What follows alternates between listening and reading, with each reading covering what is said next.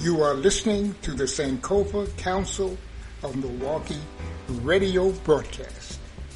The host and executive producer is Dr. Janine James. All of their programs are archived, so go to www.timeforanawakening.com and place in the search portal Elders. The Sankofa Council of Milwaukee is an affiliate of the Black Reality Think Tank Radio Network. Reach out to them at Sankofa Council MKE at gmail.com. And I repeat, Sankofa Council MKE at gmail.com.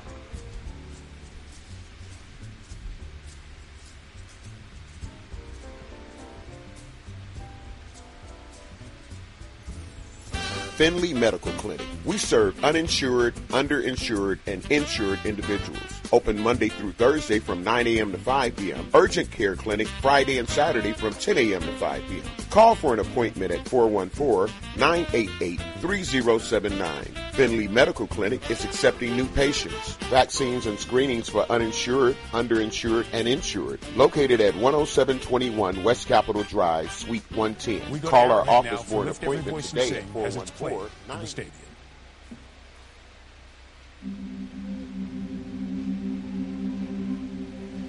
At the dawn of the 20th century, America was a country full of promise and hope for many. Black Americans faced a different reality, a nation separate and unequal. Yet their hope persisted. Pained by inequality, but inspired by resilience, writer and civil rights activist James Weldon Johnson put pen to paper. His words would become a unifying call, a hope for a brighter tomorrow, a timeless exhortation to lift every voice and sing. Lift every voice and sing till earth and heaven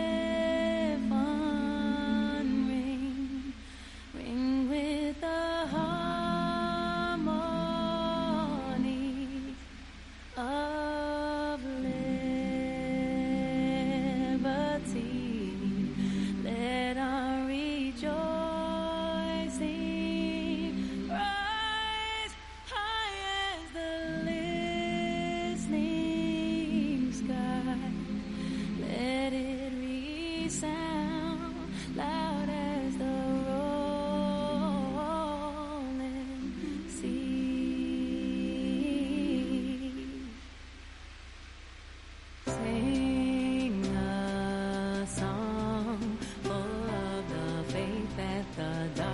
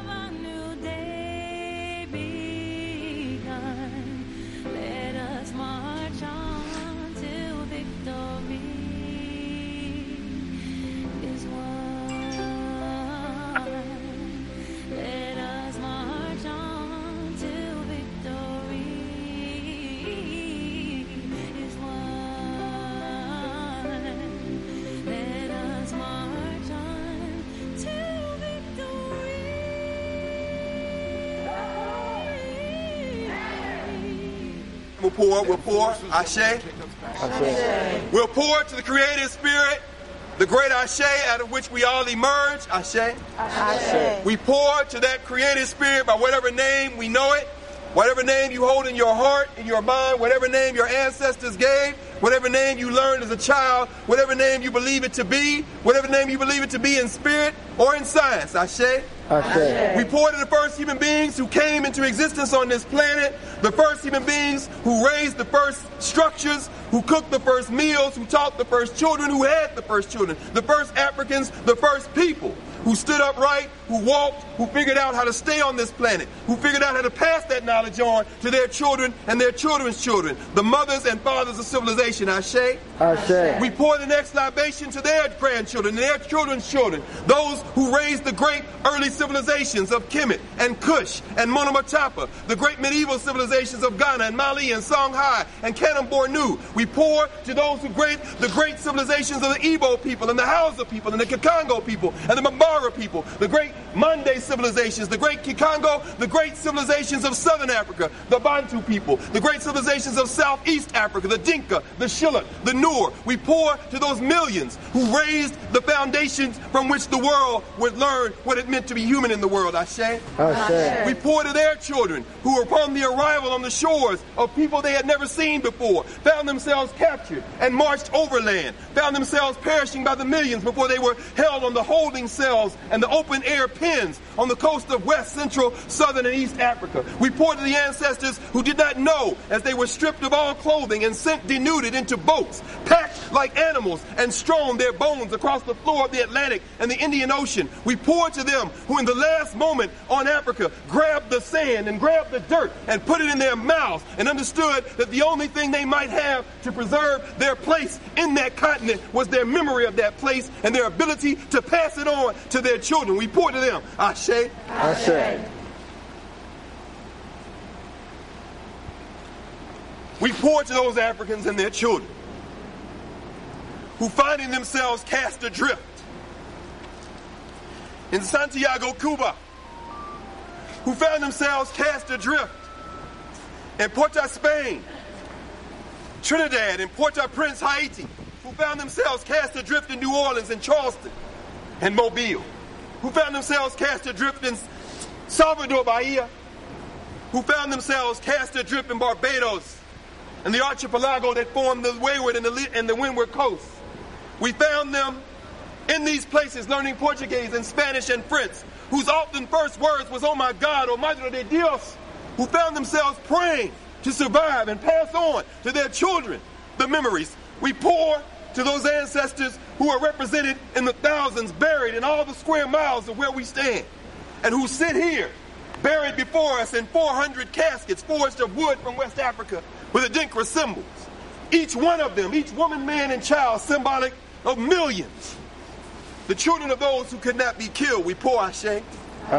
We to their children who somehow survived the hells of enslavement and fought for emancipation in the Caribbean, the French, British, Dutch Caribbean, who fought for emancipation in South America, who fought for emancipation in Central America, who fought the struggles we refer to as the Civil War in the United States, who came out of that, marched out of enslavement through Reconstruction, and found themselves making great migrations, eventually ending up in places like New York their children's children who making a way for themselves became our great great grandparents, our grandparents, our great grandparents, our parents. Those who, when the first bones were discovered in this space, held their hands and said, Stop! No more! We are here to speak for those who can no longer speak with their mouths.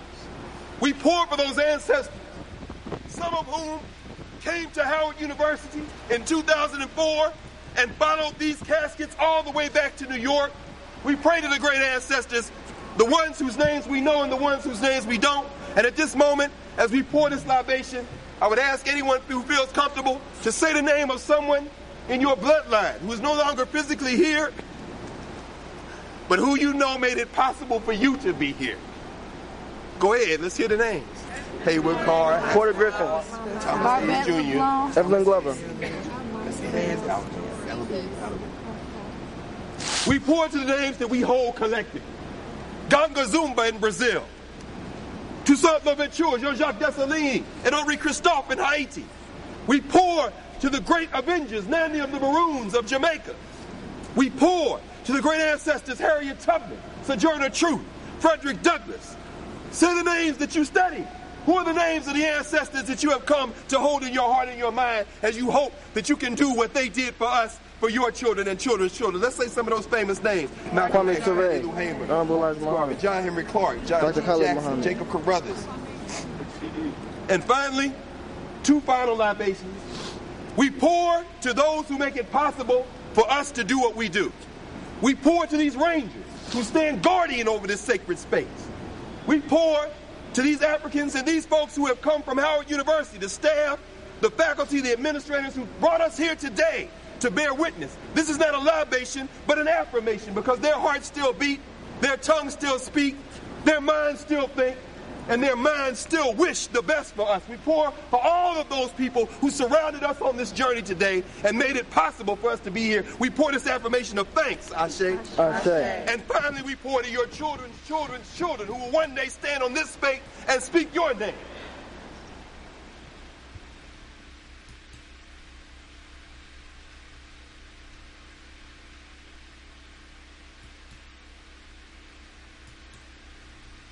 History is a clock that people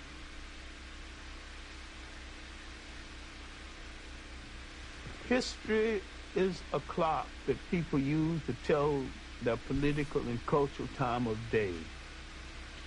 It is also a compass that people use to find themselves on the map of human geography. History tells of people where they have been and what they have been, where they are and what they are. Most important, history tells a people where they still must go, what they still must be. The relationship of history to the people is the same as the relationship of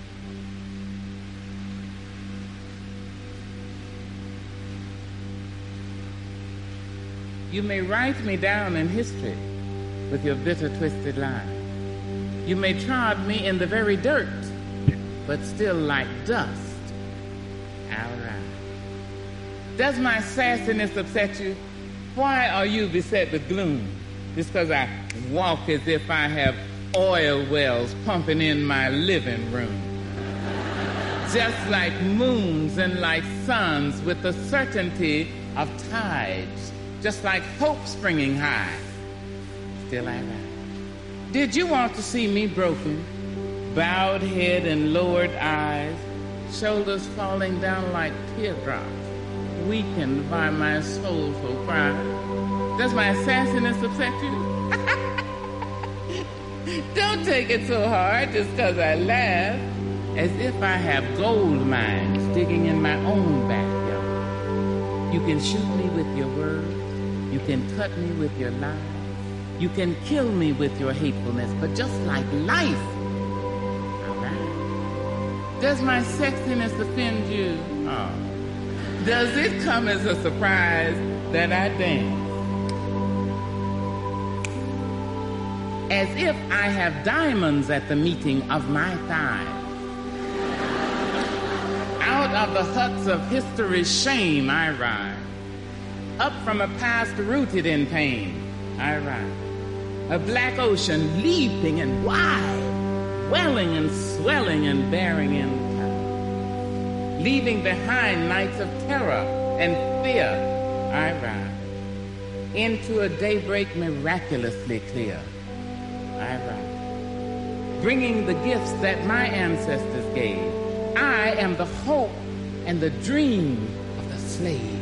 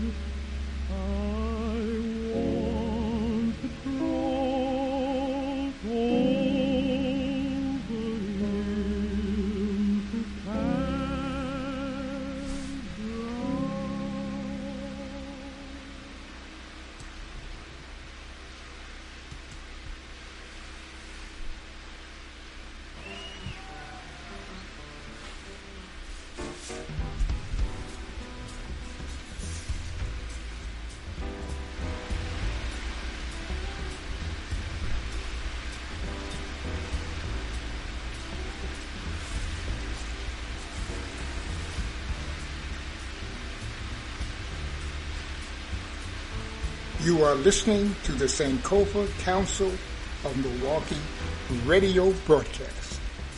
The host and executive producer is Dr. Janine James. All of their programs are archived, so go to www.timeforanawakening.com and place in the search portal elders. The Sankofa Council of Milwaukee is an affiliate of the Black Reality Think Tank Radio Network. Reach out to them at Sankofa Council MKE at gmail.com. And I repeat, Sankofa Council MKE at gmail.com.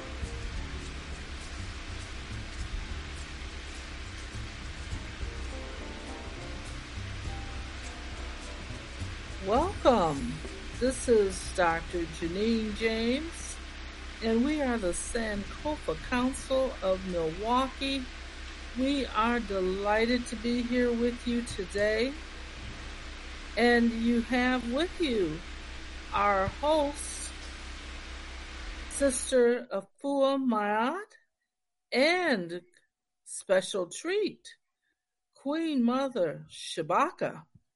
We've got a lot of estrogen here today, as well as some powerful ancestral estrogen that is here with us today. We are going to have some fun. We are talking today about surviving the racism in healthcare. But before we get further to our program, we'd like to turn to Sister Afua Mayat. If you would please give us the purpose of the Sankofa Council from our bylaws. Yes, good evening um, to the community group, family, and to uh, Dr. James Queen Mother and our guests. Um, our principals, the Sankofa Council of Milwaukee, is an ever evolving community dedicated to cultivating Sankofa, the reclaiming of our African memory, our African governance, and our African spirituality. In order to provide a healing and empowering environment for people of African descent globally, through an immersive exploration of study and practice, we are experimental. The principles of Nguzo Saba, which provides moral and unifying values as the foundation and consistent movement towards restoring our people to our traditional greatness.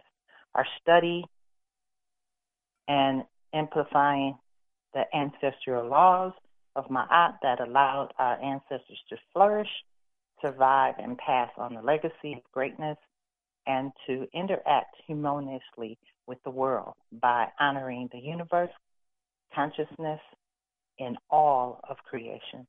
We contribute the skill sets that we have acquired as we seek ways to share our descendants the principles that have historically been our strength and that have sustained us through captivity, colonization, and acculturation.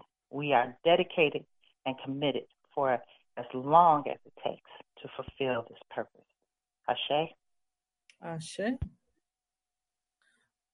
And Sister Afua, we've got some more work for you today, but we're going to enjoy sharing with us your ancestral profile today. Oh, yes. Um, I think you all will enjoy um, the chemist um, trailblazer, Alice Augusta Ball. Miss Alice Augusta Ball was an African American um, I'm, I'm losing my train of thought. Uh, my apologies. She was a, an American chemist who developed an injectable oil extract from the chaulmoogra fruit seed.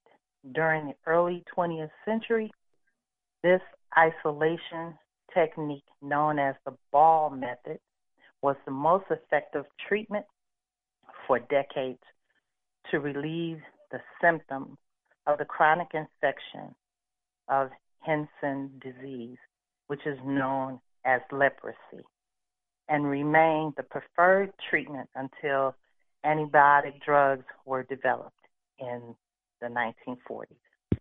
She was the first woman and first African American to receive a master's degree from the University of Hawaii. She was also the first female chemist professor at that university. Alice Augusta Ball was born on July 24th of 1892 in Seattle, Washington, to the union of Jane Presley and Laura Louise Howard Ball. She was one of four children. She had two older brothers and a younger sister. Alice's father was a newspaper editor, photographer, and a lawyer, and her grandfather, James Ball Sr., was also a famous photographer and one of the first African Americans in the U.S. to learn the process of printing photographs onto metal plates. During Alice's childhood, her family moved to Seattle, moved from Seattle to Honolulu in hopes that the warm weather would help her grandfather's arthritis. Returning to Seattle a year later, Ball attended the Seattle High School and received top grades in the sciences and graduated in 1910. Ball studied chemistry at the University of Washington and earned a bachelor's degree in pharmaceutical chemistry and two years later, she received a second degree in pharmacy.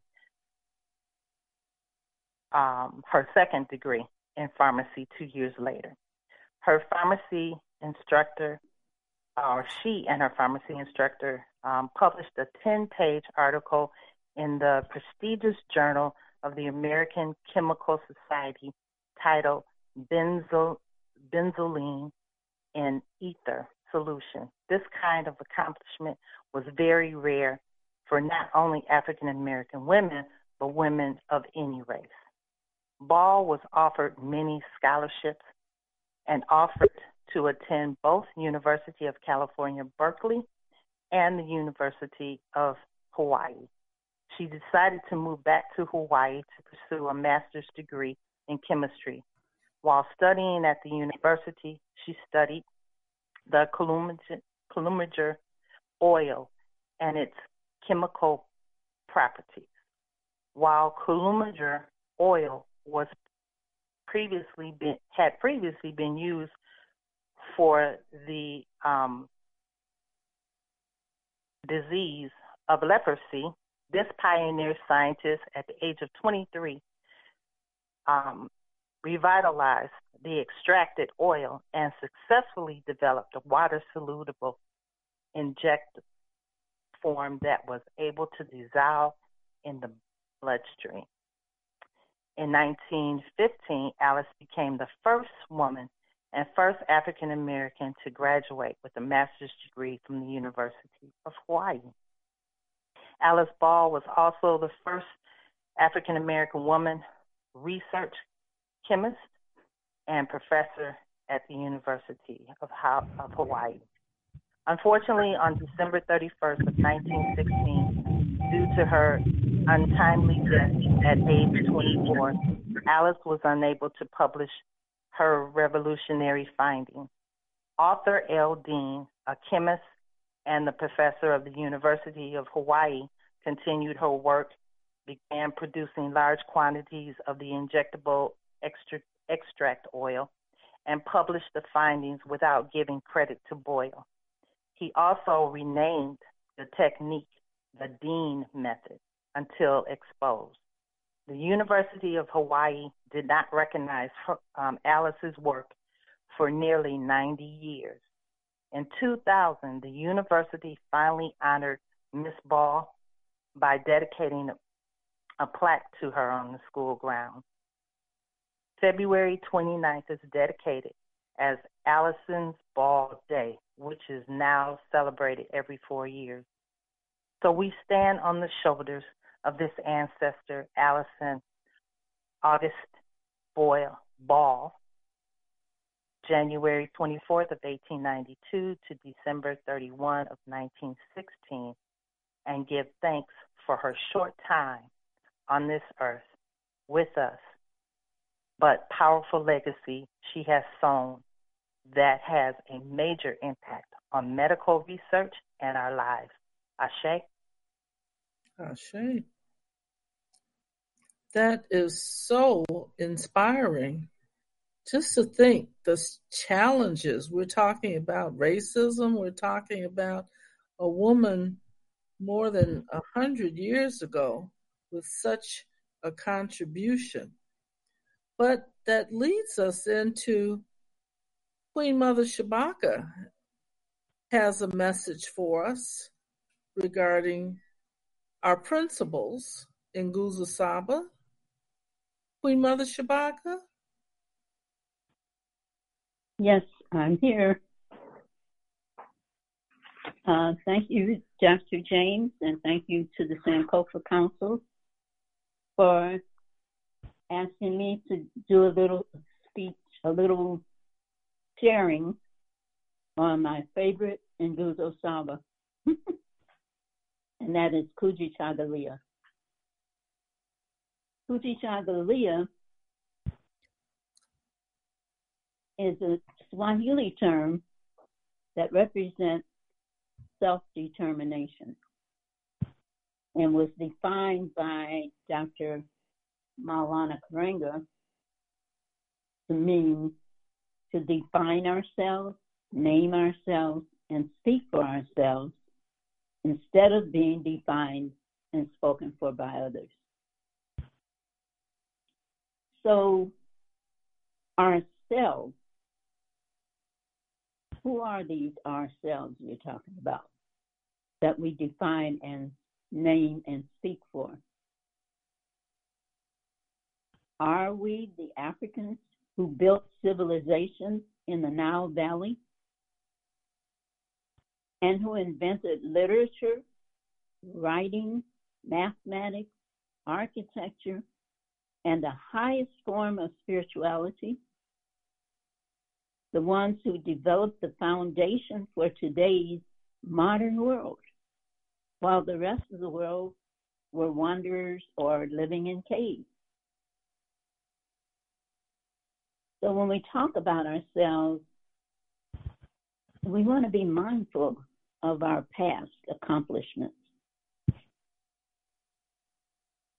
Are we the are we the ourselves that established some of the most powerful African cultures that still exist today?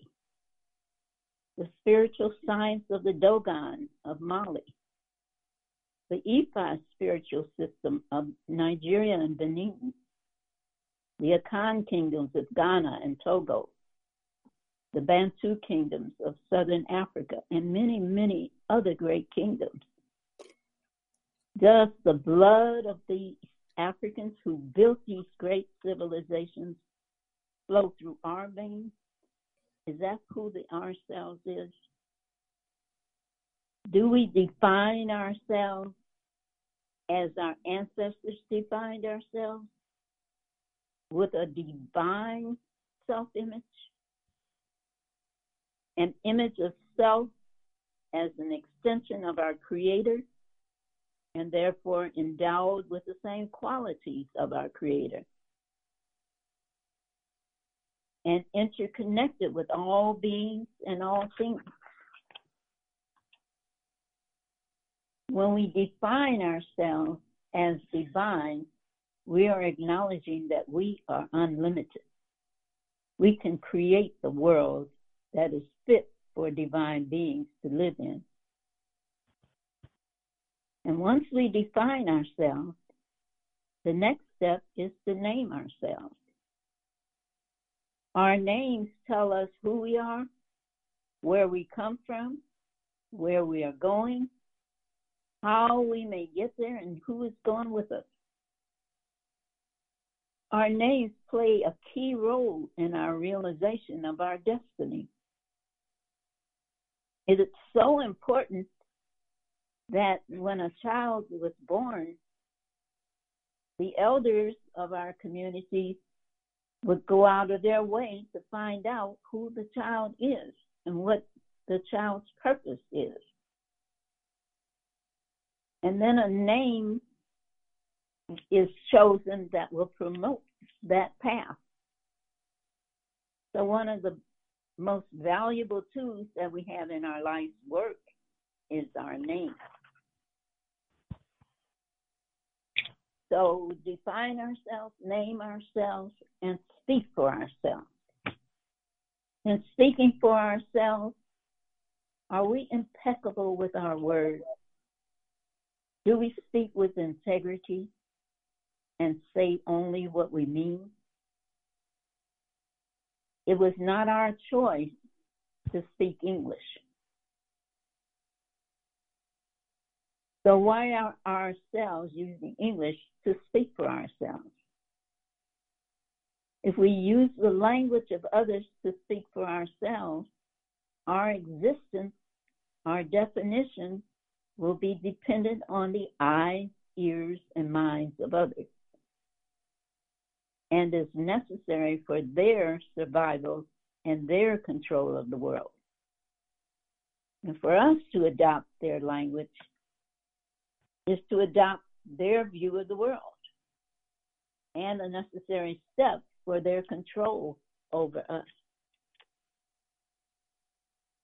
Day by day, at home, at school, at church, and from television and movies, we're told how to live, what kind of behavior is acceptable, what kind of lifestyle to aspire to, what religion to accept, what health practices to accept, what economic practices to accept, what political practices to accept, while they build institutions that exclude us from opportunities to live those practices.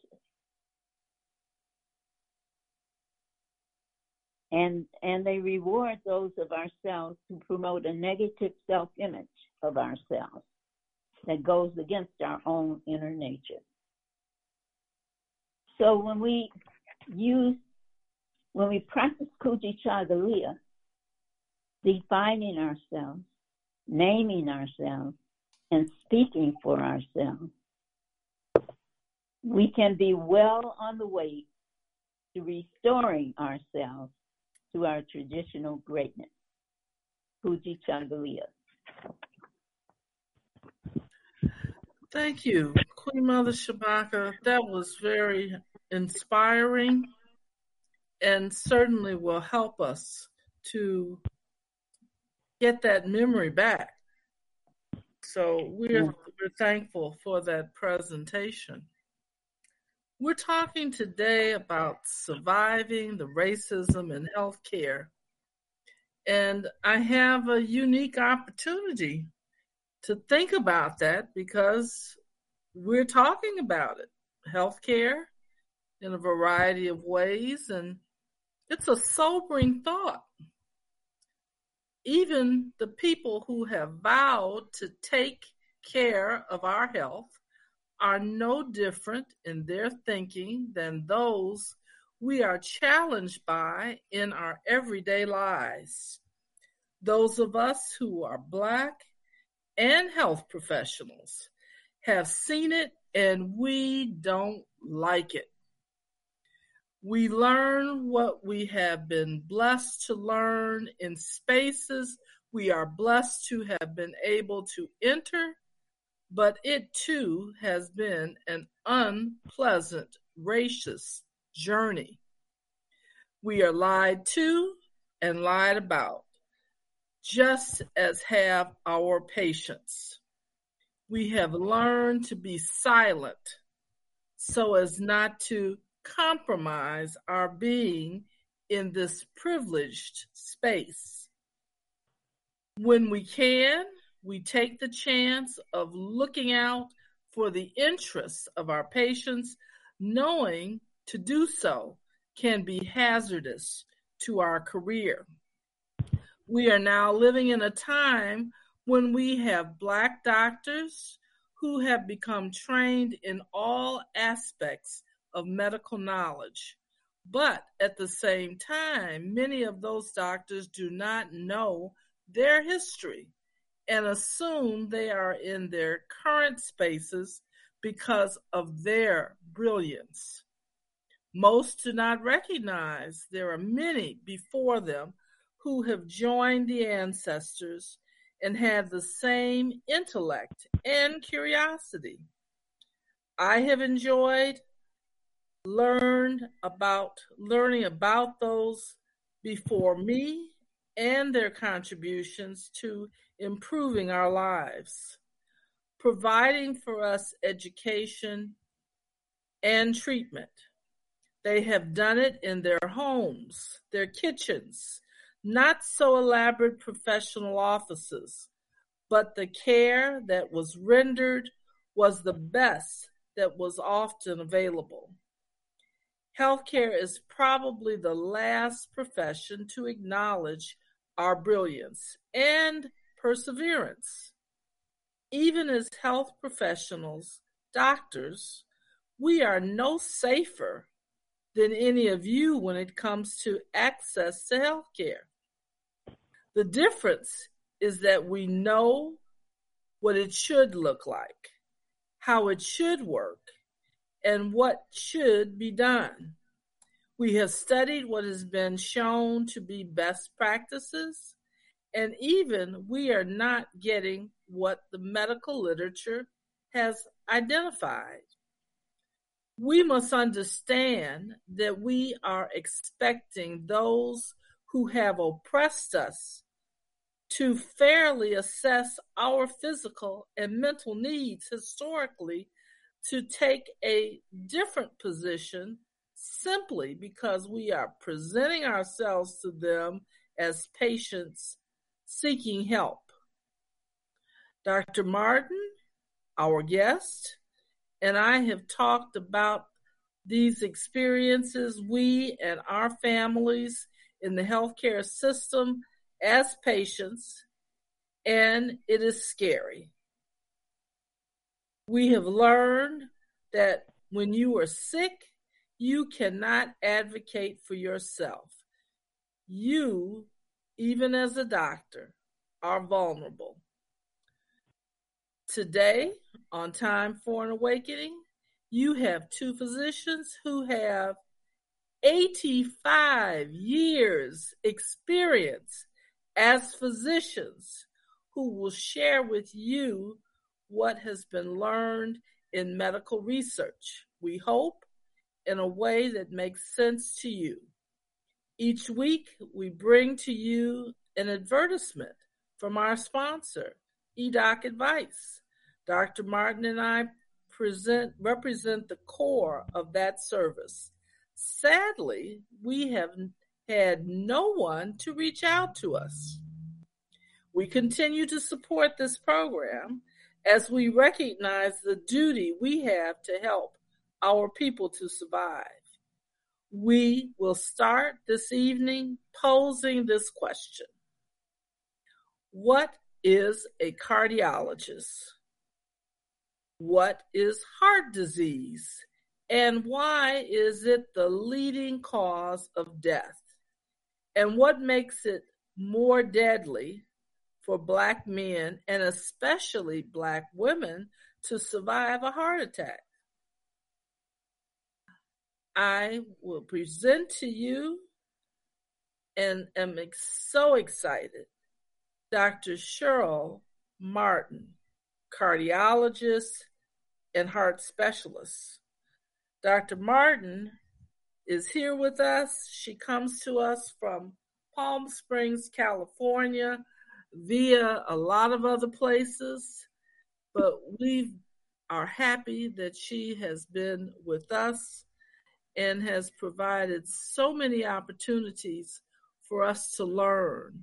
She even had a cable television program in Milwaukee for many years, Matters of the Heart, to help our community to learn from various guests, as we are doing, about factors that contribute to health, wellness, or illness. Dr. Cheryl Martin, I've given you some directives and we're looking forward to hearing from you. Dr. Martin, good evening. Yes, ma'am. Good evening, Dr. James, and thank you for allowing me this opportunity to address your audience. Would you like to start by asking me a particular question or? Yes, my question to you was what is a cardiologist? What is, why is heart disease a leading killer? And why is it particularly a problem for Black men, but especially Black women? That's kind of a big challenge, but you can handle it. All right, those are excellent questions. And so let's just go by one by one. Uh, first question What is a cardiologist? A cardiologist is someone who specializes in heart disease and what is a what is heart disease? Heart disease is any illness that affects the heart muscle and the blood vessels that affect the heart muscle. So heart disease can be a heart attack, it can be irregular heartbeats, which is called an arrhythmia. It can be um, abnormal pumping function of the muscle. The heart is a muscle, so abnormal pumping function can lead to congestive heart failure. So it includes congestive heart failure. It includes all of those things. Any any disease that affects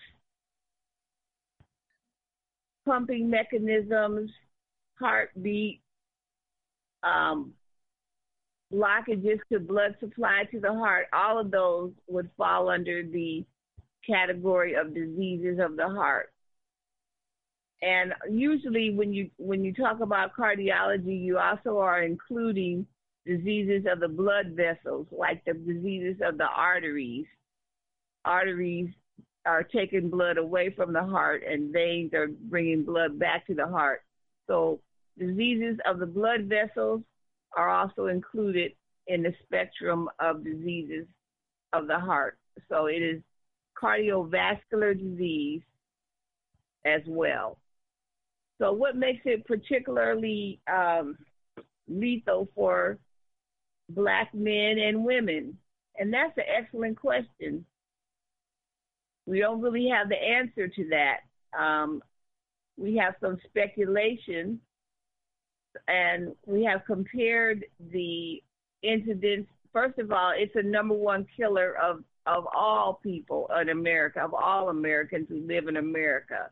It's the number one killer, just regardless of your sex, regardless of your ethnic background. It is the number one killer.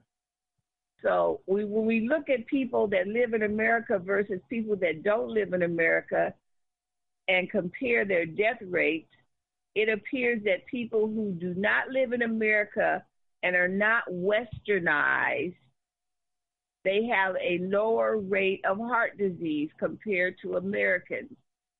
So one would have to speculate that there's something in our lifestyle that is in, that is putting us at an increased risk from dying from heart disease. I mean, that just goes without, that's the rational impression. And we know that we have an increased incidence of high blood pressure with heart disease. Um, so high blood pressure is a risk factor for heart disease. High cholesterol is a risk factor for heart disease. Smoking is a risk factor for heart disease. Obesity is a risk factor for heart disease. Increased stress level is a risk factor for heart disease. Diabetes is a risk factor for heart disease. So all of those things, and a lot of those those risk factors are have an increased prevalence and incidence of occurrence in African Americans, and so that would that would account for some of the increase that you see in black men and black women because there's there's uh, a higher degree of diabetes in blacks com- as compared to those of European descent. So that could account for their increase um, incidence of heart disease. So those those factors you have to really focus on. Now, as far as racism and confronting racism in healthcare, that's such a huge topic. I think that we have probably have to take a little tiny bites of that every week for a while until we can encompass the whole thing. But I don't think that we are doing a we have done a good job in that um, because we just because there's still racism and heart disease. What can I say? It exists even today in the year 2022. There's still racism. There's racism in the training process. There's racism that I had to confront when I was a medical student, and you did too. Everybody did. There and there is racism in in being treated as a patient. There's racism in that area. So we we have to do a much much better job in confronting racism in healthcare. Dr. Martin, you mentioned something, and uh, it hit a nerve for me when you spoke about some of the issues that we have dealt with during our mm, training experience. And there's a story that you related to me, which I find really chilling. and I wish you would share that about being in conference at uh, your training program. And what was it that you heard announced that really riveted you? Yes, when I was on the surgical rotation, I spent uh, about a month on the surgery rotation, studying general surgery procedures and techniques. And I was told, uh, I was asked had by um, one of the other black residents, had I been told about the Snow Award, S N O W, the Snow Award. And I answered, no, I hadn't heard of the Snow Award. What was the Snow Award? And the resident told me that it was something that the white residents would talk about, but not the black ones. And so I was really very interested in what it was. And what they were talking about was snow. It stands for S as in sickest, sickest, N for nigger, and O for of, and W for week. Who would get the Snow Award this week? Who was the sickest nigger of the week? And they would laugh and laugh and laugh among themselves. And they would be happy to give this award out to whatever very unfortunate person was very ill that particular week and I just I I was just floored. I was just absolutely floored when I heard this. But that was true. It was a true story, and everybody knew about it except me. I mean, our and the other black students. We had we didn't we weren't familiar with it, but that was true, and it went around. And I don't know when it stopped. I have no idea. But I mean, that was relatively recently. I mean, that was in the '80s. So that was just one of the many, many things that have has occurred uh, that indicates the racism in medicine. And those were the people that are supposed to be taking care of us. Can you imagine? I can't imagine. Well, unfortunately, uh, I've got some of those same kind of stories, and I'm going to leave that for a bit. But Sister Afua is here uh, with um, our sponsor, and she'd like to give us that message. Okay. All right. Thank you, Dr. James and Dr. Martin. Uh, it is a website which is eDoc Advice. It's created to provide a place to go get answers to your health or medical concerns. Are you wanting more options than you feel you're getting? Let us help you problem solve. Go to our website and ask our question and ask your question. Our experienced professionals will help you obtain the help you need that makes sense to you.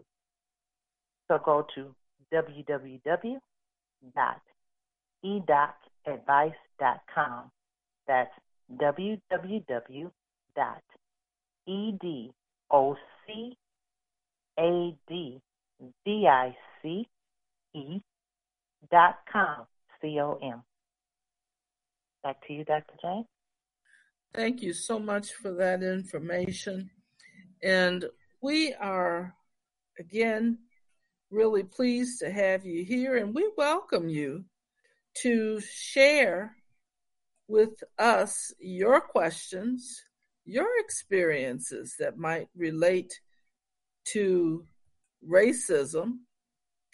And you can join us by calling our number, which is 215 490 9832 and join us for this discussion about racism in healthcare. The experience I related to Dr. Martin was again, one ex- that I had first as a medical student on rounds in the OB or obstetrical department. As you might imagine, these are all women. We're talking often about childbirth and and you would go on rounds and perhaps 20 people would walk into a patient's room and they would tell her story as the reason she was there and they would remove her sheet and expose her body to demonstrate some aspects of this person's concern. They may show her peg- pregnant belly, but they may be even more detailed in what it is. They did not ask her permission. They did not think about how vulnerable that woman might feel with 20 people standing in the room. And in that day, most of those were men. And I was appalled, but I didn't know quite what to do. And I found myself moving closer to the patient. I would get her sheet and I would start to slide her sheet up to cover her again. This served to send a message without me having to say it, without the patient having to say it, that this is not appropriate. This is not comfortable. This is not the thing to do. No one ever said anything to me about doing it, but unfortunately, I had to do that more often than I'd like to to admit. So that's one of my stories about the racist experience. Uh, but unfortunately, there are many. Yes, There are many. There are many stories, but we don't want to use these stories to scare people away from seeking medical care. We do not want that. We want to encourage people to come to see us, but but we want to give them some hints or some ideas of how they can assess whether they're being treated kindly or not. And so some of the things that I would like to recommend is that they first become educated. They need to become educated about their own bodies because we have people walking around 80 years old that don't know where their spleen is or don't know what a spleen is. They don't know where their appendix is. They don't know what an appendix does. They don't know where their liver is. I mean, that's ridiculous. You walk around 80 years old and you have these parts and you don't know anything about them. That's crazy. You know more about your car than you do about your own body. So that's one thing that that's important is that you learn about your body, and I think you're going to be listing some uh, basic books for people to pick up. Uh, I think you're going to list that on the website. Is that correct? Well, yes, we can make that available there. We have an email address that people can use, which is Sankofa Council MKE, if they'd like to get more information about some of the things that we're talking about today. Okay, and that and th- these books will just educate you on just basic uh, anatomy and physiology, so that you will have some information. You'll know about your body at least as much as you know about your car. I mean, that's a little a little bit that I can offer you. And then once you learn a little bit about your body, then we can go a little step further and just and and find out about different disease processes. But let's say you go into your doctor because Dr. you have- Martin, we're gonna we're gonna come back to that. We're at the top of the Okay. hour, and that's yes, time ma'am. for us to move on to something before we come back. So we'll be with you momentarily. Yes, ma'am.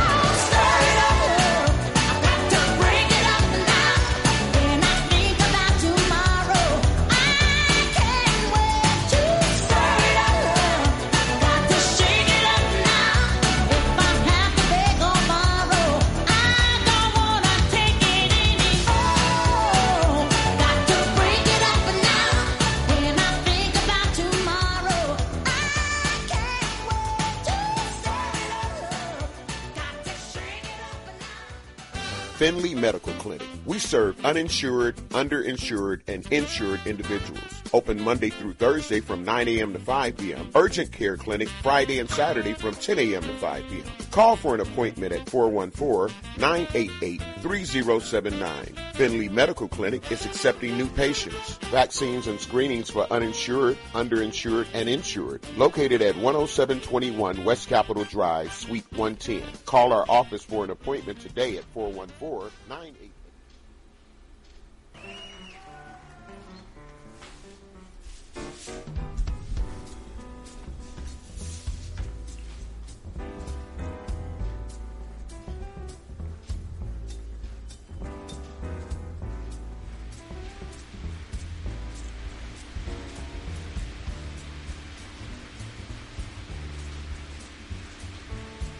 are listening to the Sankofa Council of Milwaukee radio broadcast. The host and executive producer is Dr. Janine James. All of their programs are archived, so go to www.timeforanawakening.com and place in the search portal Elders. The Sankofa Council of Milwaukee is an affiliate of the Black Reality Think Tank Radio Network. Reach out to them at Sankofa Council MKE at gmail.com. And I repeat, Sankofa Council MKE at gmail.com.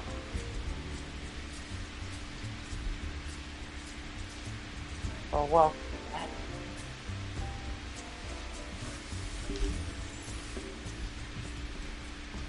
Well, we are back. Dr. Dr. Rogers' announcement, and now Sister Afua is. You welcoming us back? Yes, I was. Welcome back. Um, we are opening the lines for the callers. Um, please, with any questions or comments, please give us a call at area code 215-490-9832. Again, that's area code 215-499-9830.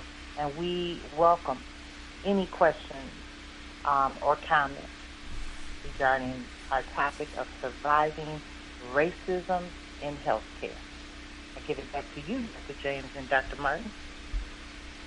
Well, we're glad we're glad to be back, and we are glad to talk about what we're finding, um, and more of you are finding about this healthcare system that we re- that we rely on, and and our discussion is about what we can do to survive because we're struggling. And I'm just thinking about the experience Dr. Martin has had, her husband has had, that I've had. It's not pretty. And we often say that if we are having these experiences and we know what's going on, what experiences are you having when you attempt to seek medical attention? Dr. Martin. Yes. What's going on? What's health like these days? Well, I wish it was better. I do wish it was better, and I think that the first step we can do is to educate ourselves about what's inside of our bodies. That's number one. Okay. Number two, number two is we should look up uh, just just rudimentary. This is the information age. We have more access to information than anybody has ever had in the history of the world right now. So there's no excuse. You can look it up uh, innumerable ways. And just look if you have a stomach ache, look up look look up stomach ache on your computer and see what it says. And just so that you can go into when you see when you seek medical attention, you can go in with some questions or with some information that that you you are knowledgeable and take somebody with you that's key take a, a one person not a whole group take one person with you and ask questions Well, let me just let me just remind you, uh, and let's talk about this, Dr. Martin. Um, with COVID, that has just made it even more blatant in terms of the racism. We are told you can't bring anybody with you. Now that's just crazy. You can't bring and that's anybody been with relaxed that's been relaxed in most places they now allow you to bring one person Okay. in most places so The other thing that people may encounter, even if you can't bring somebody in, just about everybody has a cell phone. And you can, you really have to ask the permission to do that.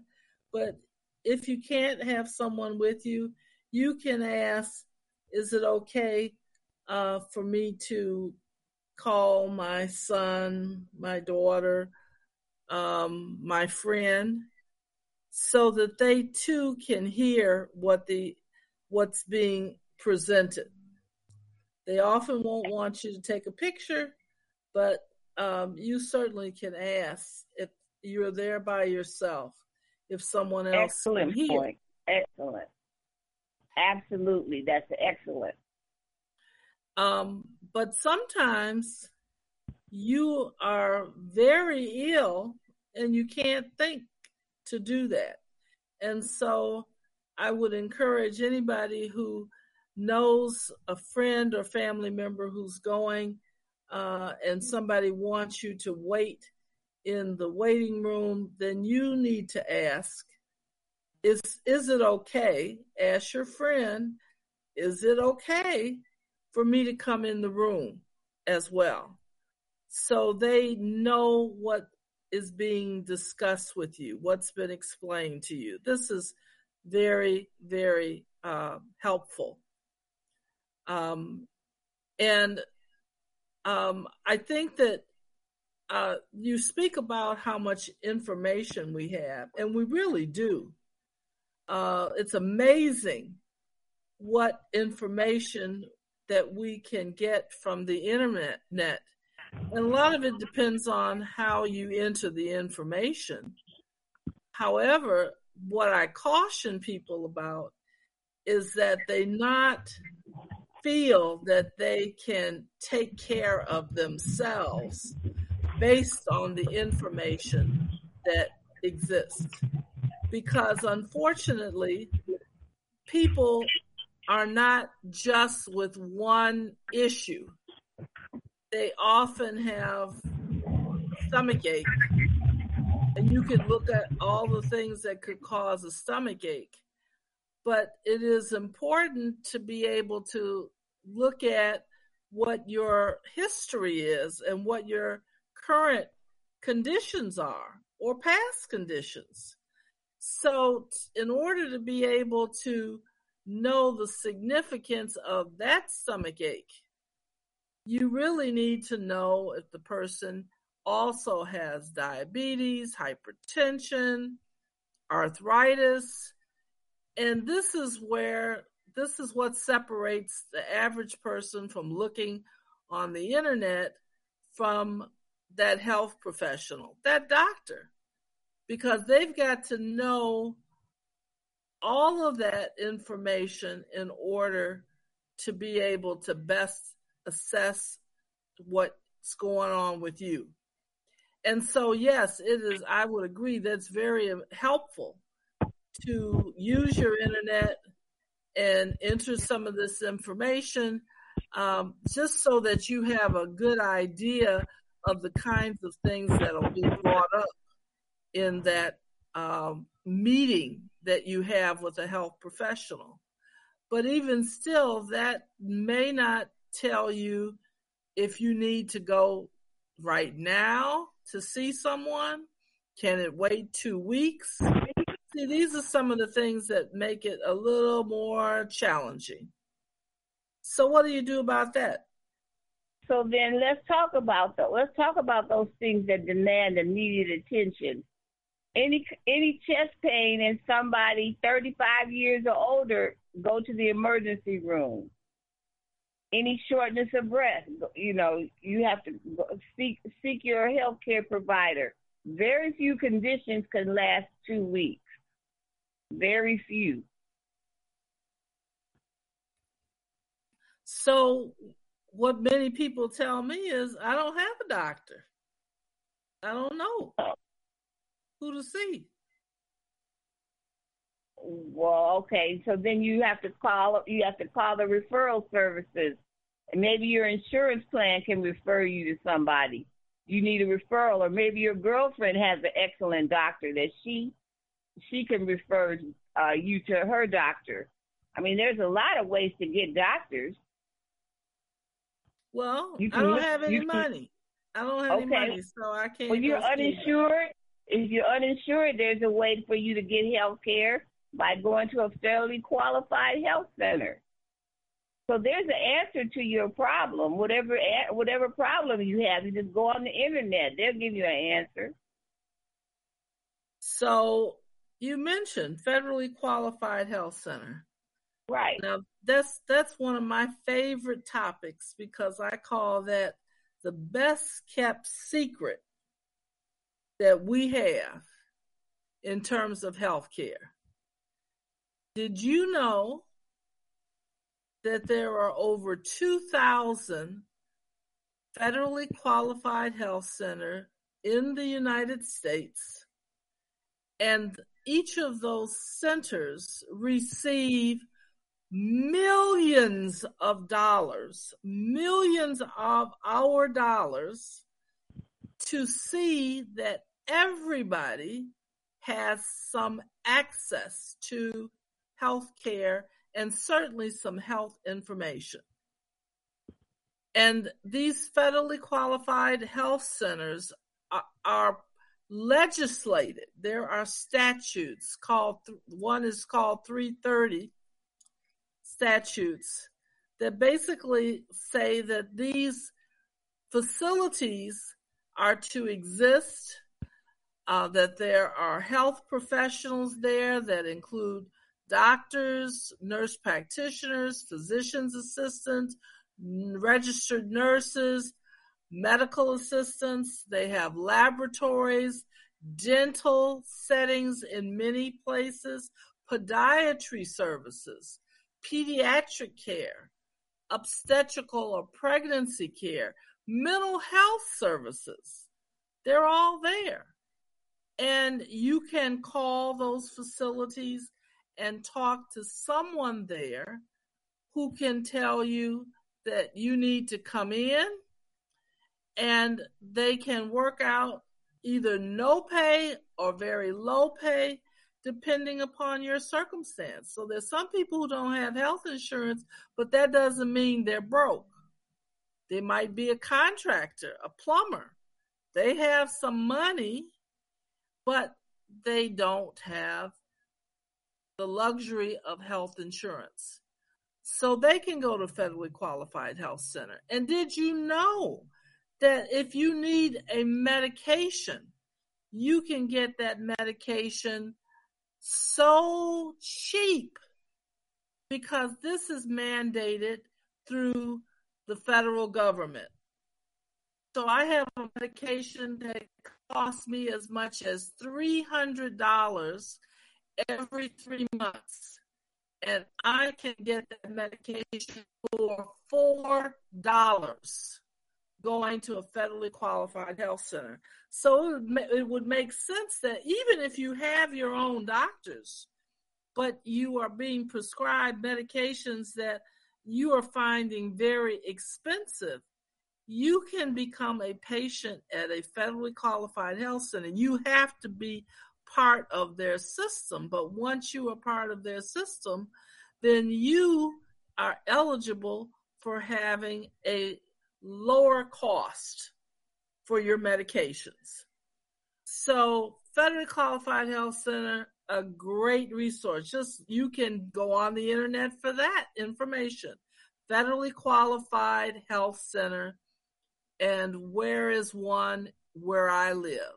And you put in your um, your zip code, and it will tell you the list of federally qualified health centers. Now I see that we have a caller. Let's go to 334 414. 334 414. Good evening, Dr. James, and good evening to your guests and to the Sankofa Council. Um, the question that I have is Is it too much to ask um, uh, in trying to get patients to learn how to take responsibility for their health and and maybe going in the, the, in the route of plant-based dieting. Is that too much to ask? Dr martin okay. dr martin want to take that one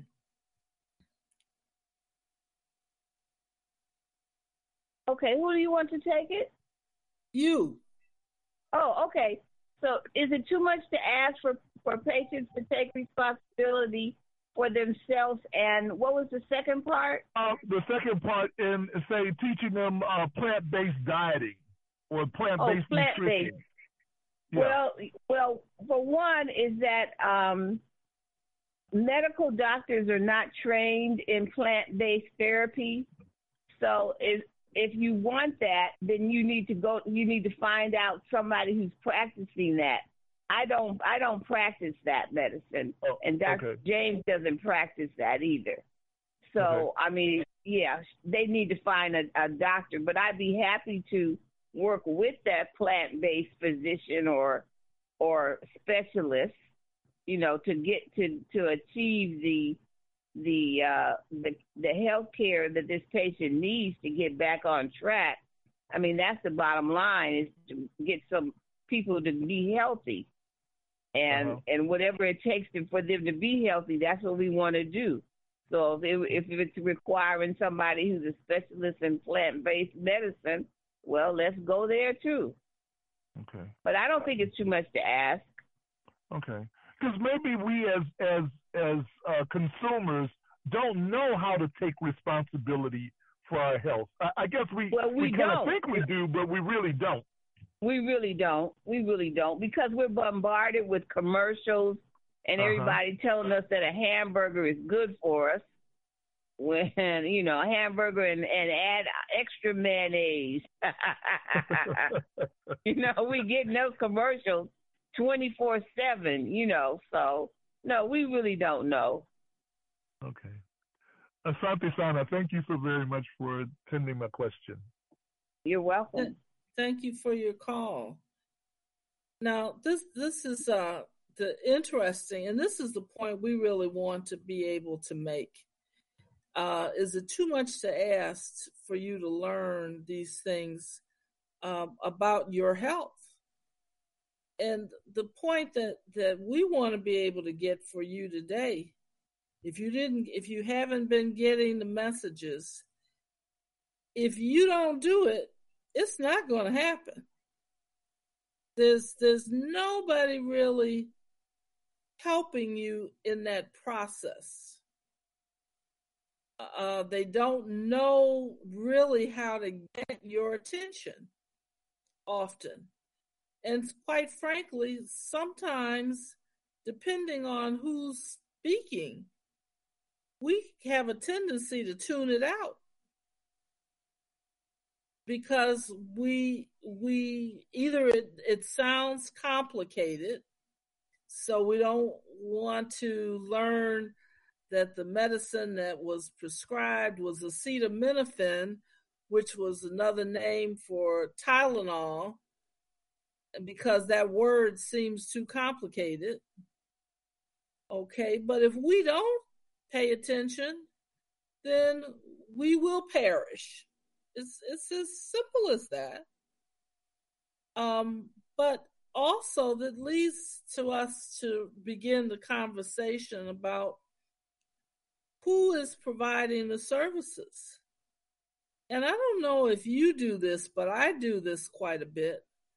Uh, I do use the internet quite a lot, and I will look at a hospital or a clinic that will often have a listing of the uh, staff, of their doctors, their mid-level providers, and what is what is chilling is how few of us are in the pictures.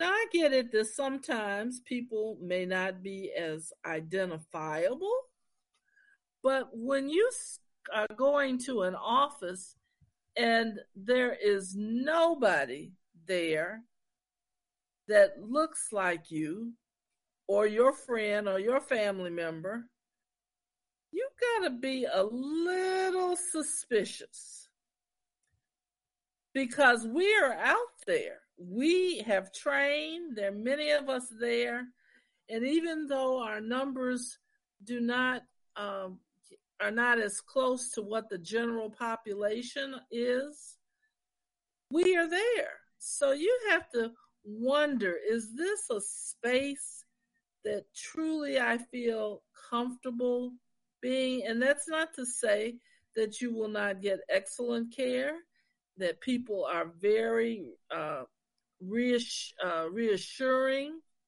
very experienced, but you got to ask the question where are we? And what impact that's going to have. And so we've been doing quite a bit, and, and this is this is being done um, more so by the Black health professional who has been pushing for more young people to be trained in the health sciences. We are asking for more to be recruited, to be hired. So you need to see them among the resident staff. You need to see them among the attending staff. And the data has shown that, for example, uh, black babies have been shown to do better when they're being taken care of by a black pediatrician. Now, you don't have to like it. You don't like you don't may not like that message and you may tell me you have a wonderful provider and I don't doubt that you may. But this isn't data that I made up. This is the data that that the uh, research from uh, the numbers that they have. If you have a black physician and you are black, you tend to do better. Now, there are probably a number of reasons for that, even though the black physician nowadays, most have been trained in white institutions. And if you don't practice the way you have been taught, then in some way you are deficient. But what happens behind doors and what you agree to and determine is going to be in the best interest of your patients is between you and your patient. Really, it should be. But there are a lot of people who do look over our shoulders as to what we're doing and have a lot to say sometimes in what we're doing. And I know that I've had to leave medical staff when I found that there were more people who were managing my patient and I'm responsible than me managing the care of my patient. So we've got to have more of our children who are being studious enough, because it is a rigorous program, to pursue the health professions, as well as pursuing healthcare administration. We're needed in those settings as well. So everybody's kid is not going to the NFL. Not everyone is going to be a rap singer. Not everyone will be a doctor. But more will be than we think about if we just are encouraging and making it possible for our children to pursue some of this medicine. And I used to feel uh, really fortunate because I had a lot of older relatives who had a number of health issues. And all I had to do was just think about, well, how did grandma's legs look? And what was the medication that she received? So that helped me quite a lot uh, in learning medicine. So they wonder how I got into obstetrics because nobody was having any babies. But uh, it certainly helped me to understand a, quite a bit of medicine. Dr. Martin, what do you what do you think? Yes, I think that's an excellent point um, that you made, and I also want. I think we ought to uh, spend a, at least a minute or two to talk about uh, mid-level providers and when it's appropriate to see a midwife versus an obstetrician, um, and uh, you know when it's appropriate for a physician assistant versus a medical doctor. I think we ought to spend at least one or two minutes on on those on that area in that area. So you're throwing that back to me.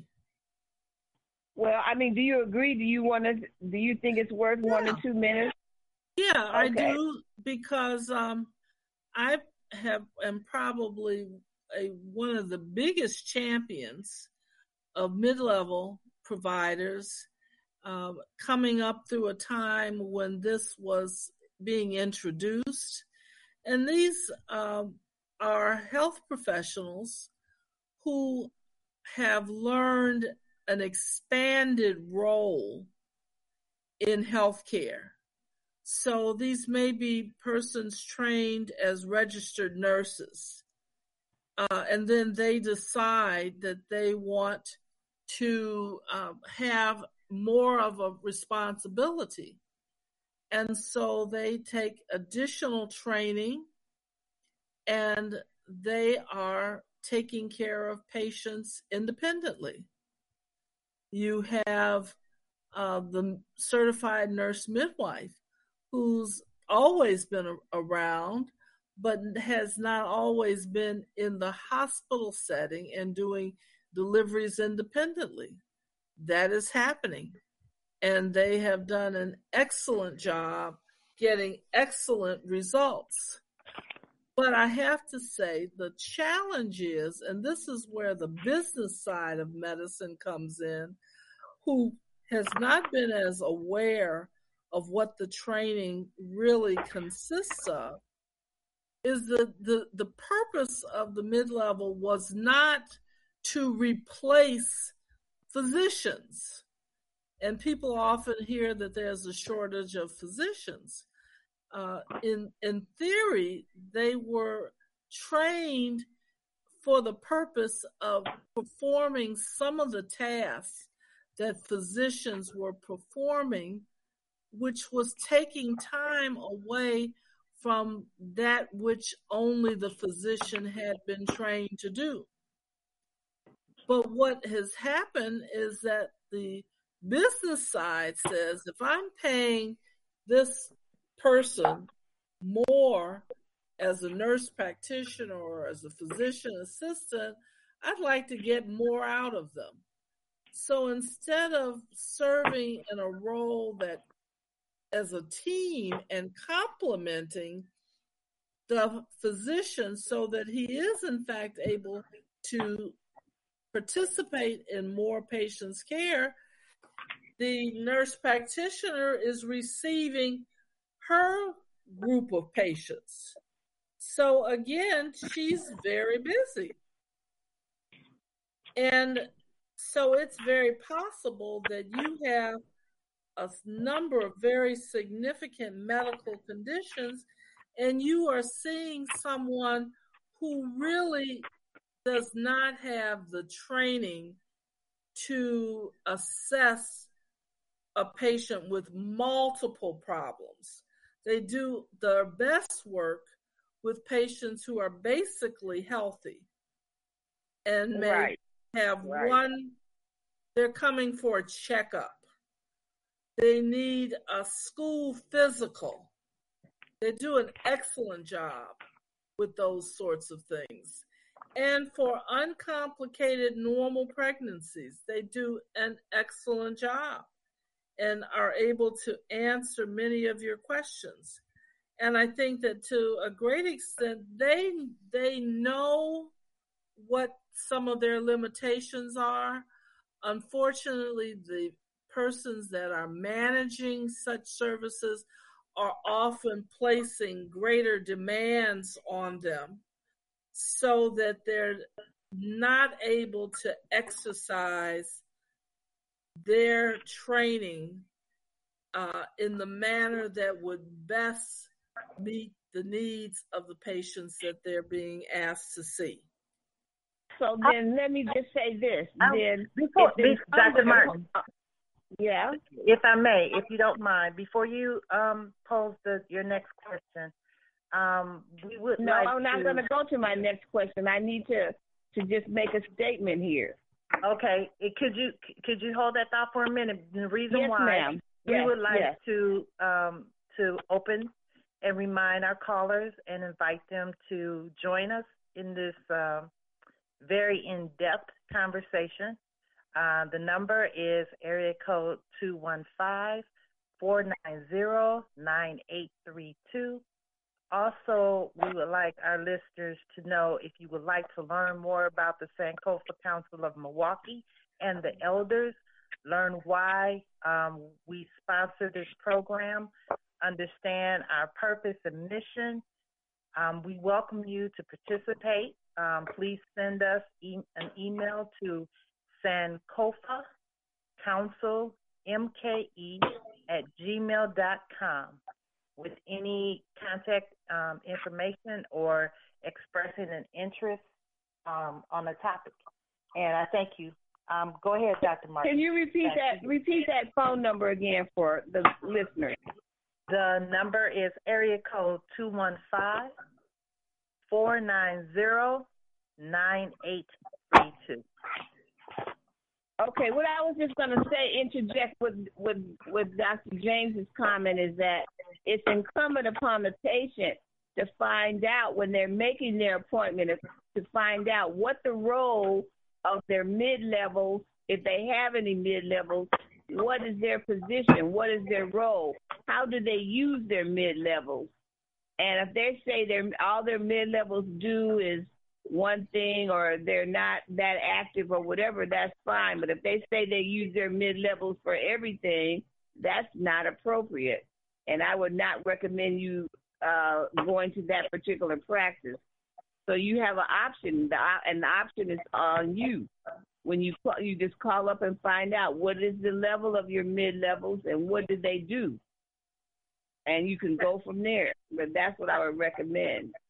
Dr. Martin, could you go uh, a little deeper um, into what you mean by mid levels for Yeah. um, for Yeah. someone? So okay. So what? How do they do? They use midwives? Do they use physician assistants? Do they use uh, phys- uh yeah physician assistants, nurse practitioners? Do they use those in their practice? If they do not use those in their practice, that's fine. But if they do use those, how do they use them? Are you automatically seen every time you come in for a visit by the nurse practitioner first? That's not appropriate.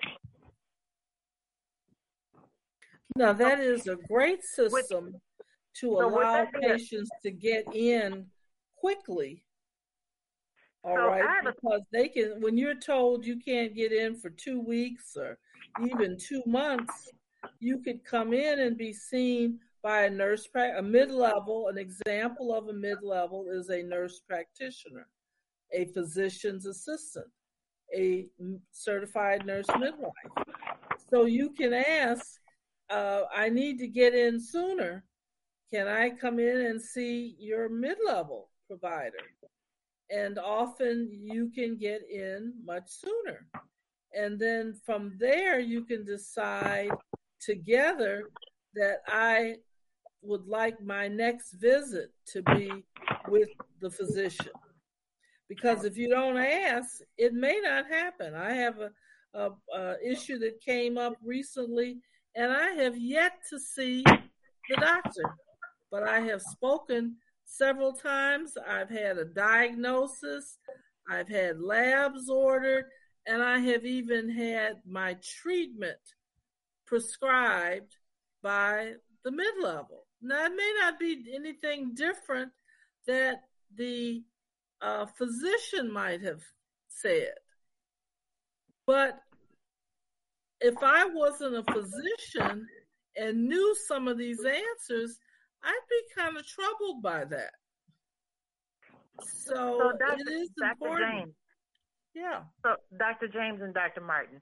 So, um, when it comes to asking those questions, should that be um, left on the patient, when they first meet with that doctor, um, should they also should should it also be identified when you're looking at um, researching the physician with the um, on their profiles? Um, so I, I see it as all a of the combination above. of two.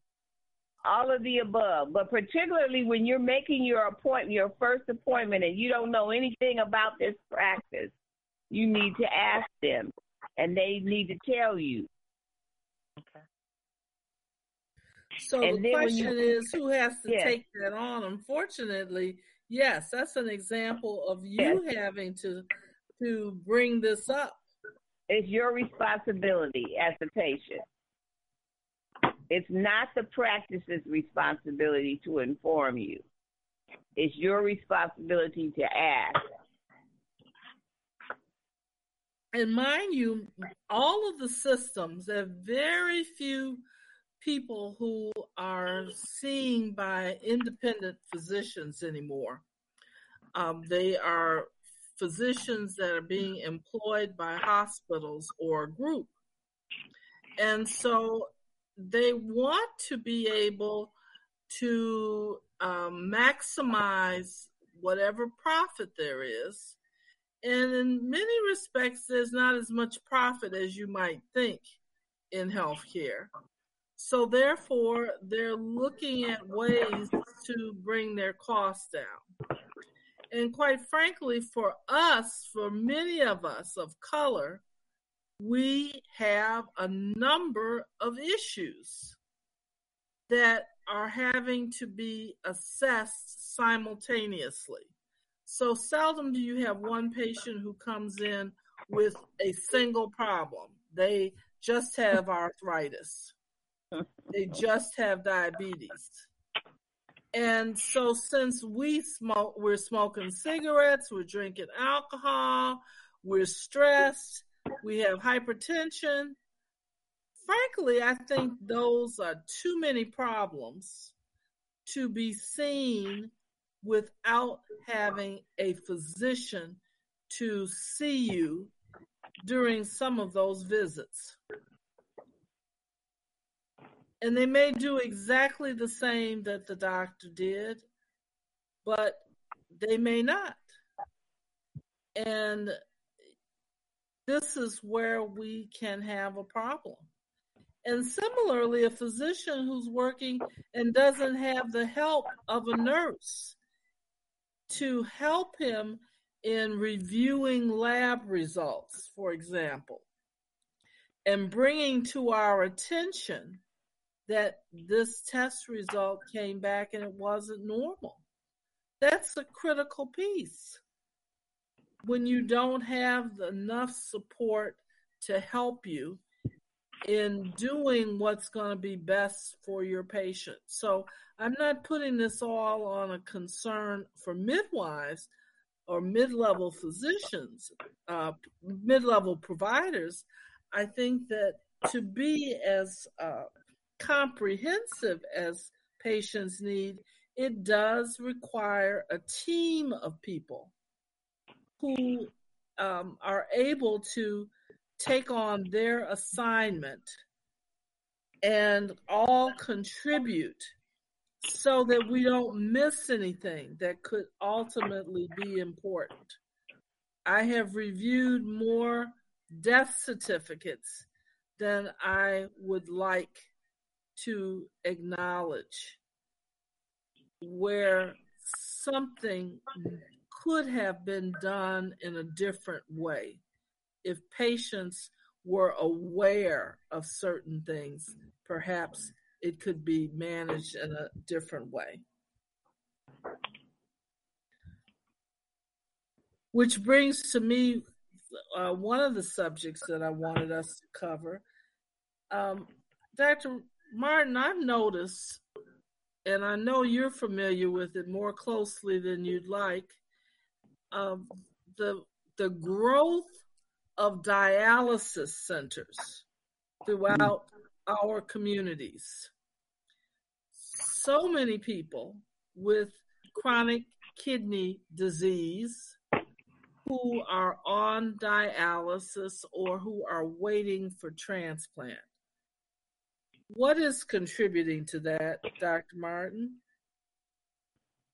Well, Dr. James, I'm not sure that I'm the right person to answer that question, but I would like to refer our listeners to uh, reading um, uh, reading about the economics of dialysis in one of the economic magazines or trades because it is not driven by the, the chronic kidney disease population.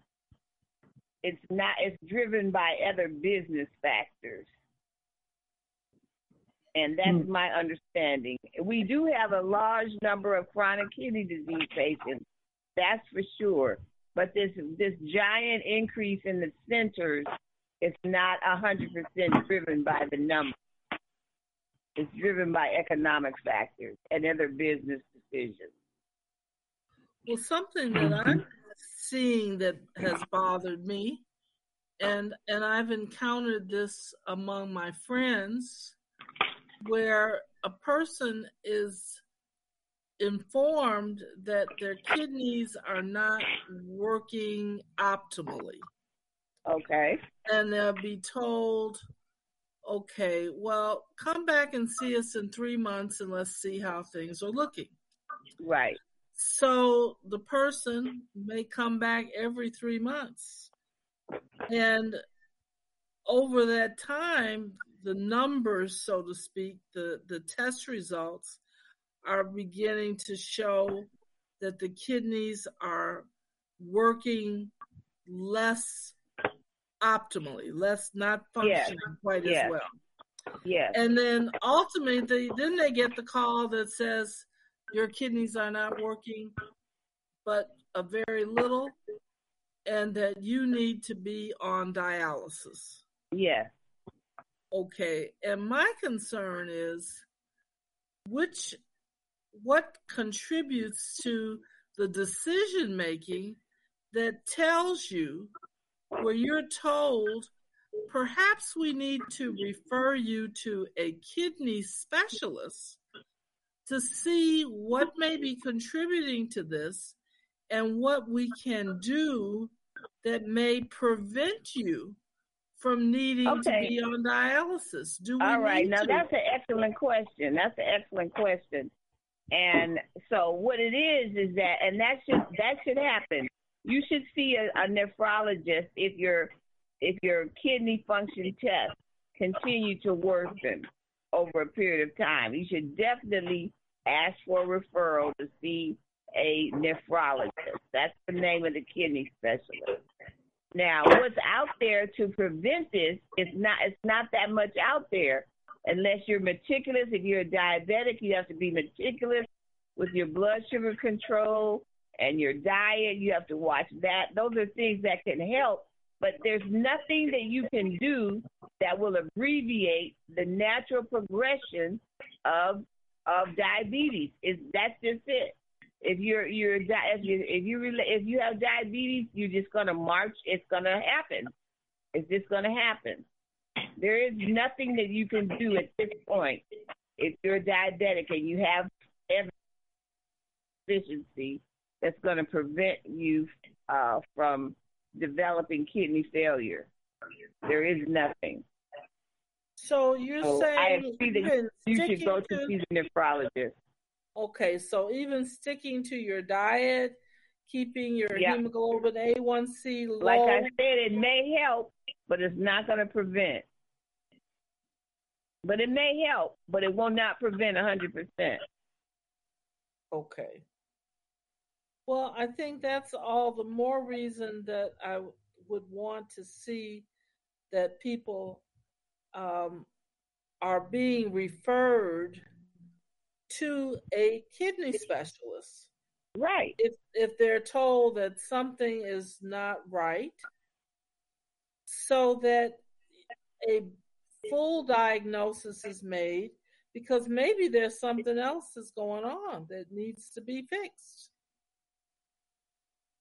And so um, that's a sign in terms of surviving a system that may not be giving you the full set of options.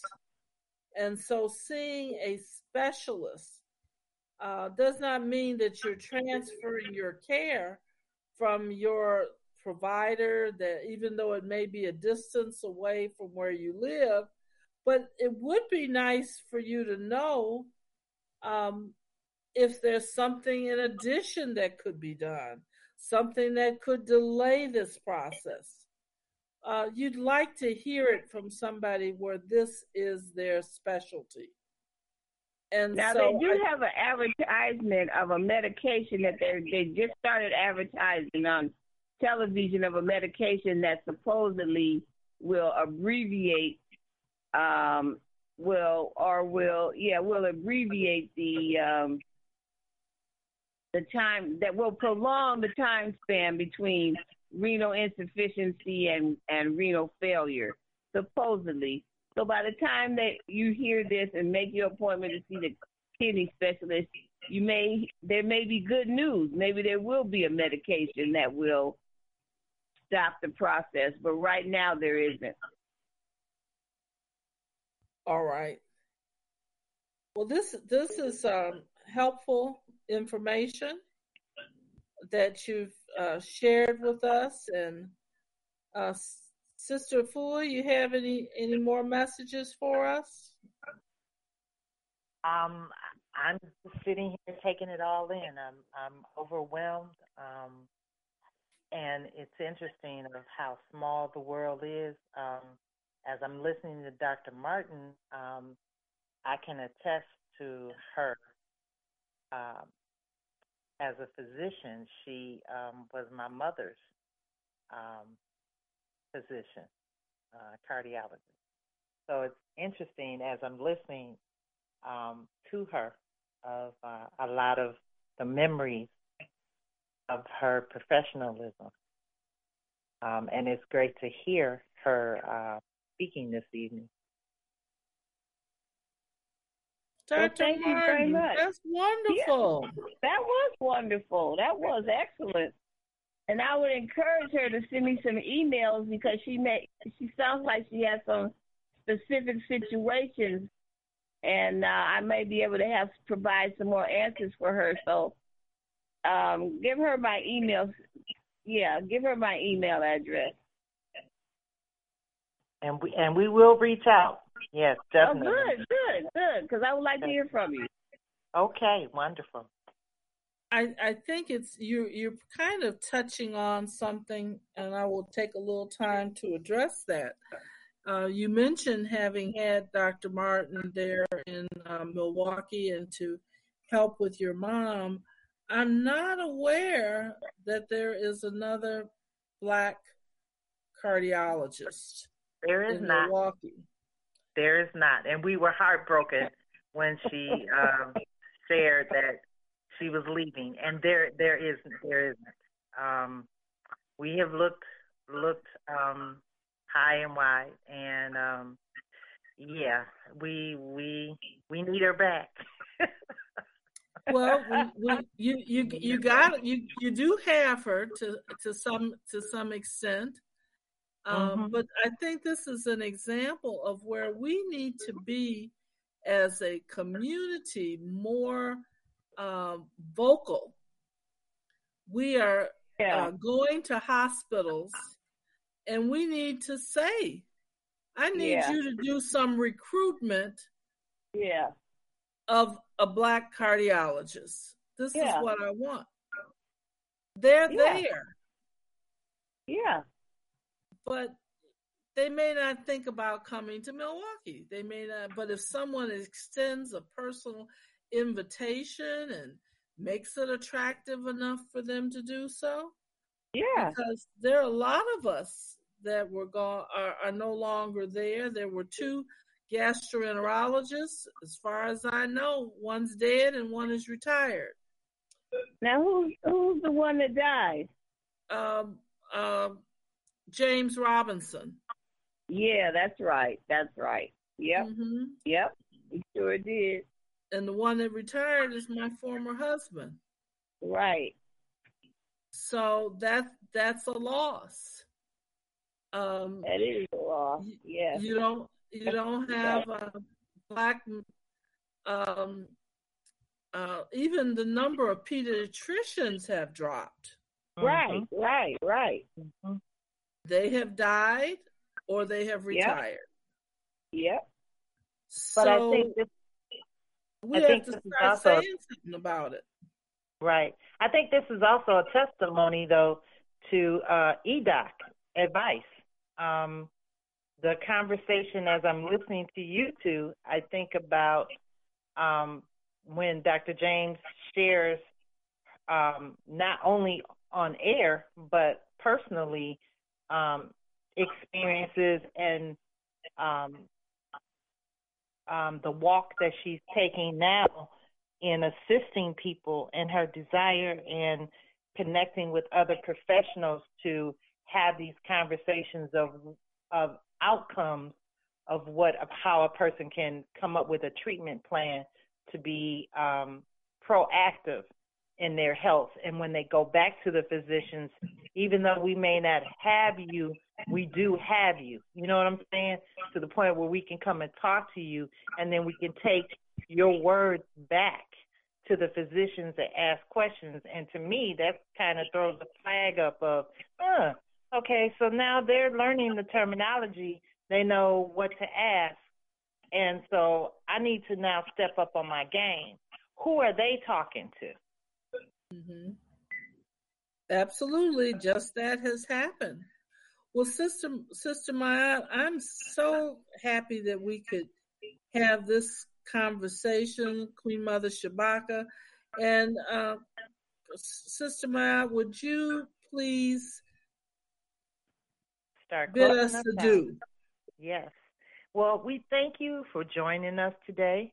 Um, I thank also Dr. Rogers, um, the production staff, and the Sankofa Council for their support of this program and for sharing their vision and unity, um, following the African principles and helping us to learn and use these principles in our lives. We look forward to bringing you more programs and that um, we hope you will enjoy. Um, definitely a special thank you to Dr. Uh, Martin for being with us and sharing her wisdom and knowledge. Um, visit our sponsor at www.advice.com and we thank the Findlay Medical Clinic. Good night. Stay safe, the Sankofa family, and all of you. Until next time, your host, co-host, Sister Ifua Ma'at with Dr. James, and we have Mother Shabaka.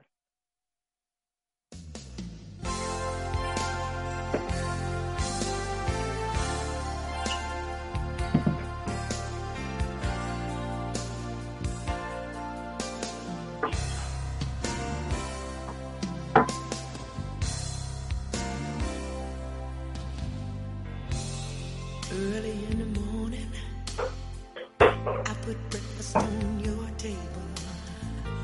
And I make sure that your coffee has its sugar and cream. Ooh, your eggs are over easy. Your toast done lightly. All that's missing is your morning kiss that used to greet me.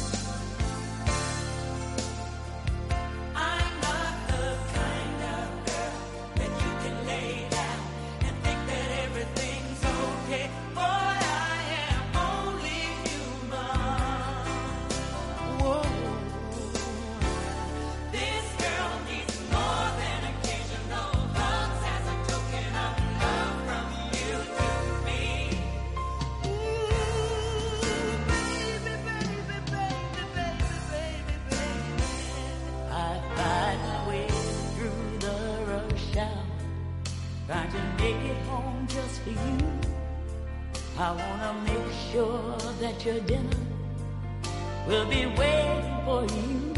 But when you get there, you just tell me you're not hungry at all. You said you'd rather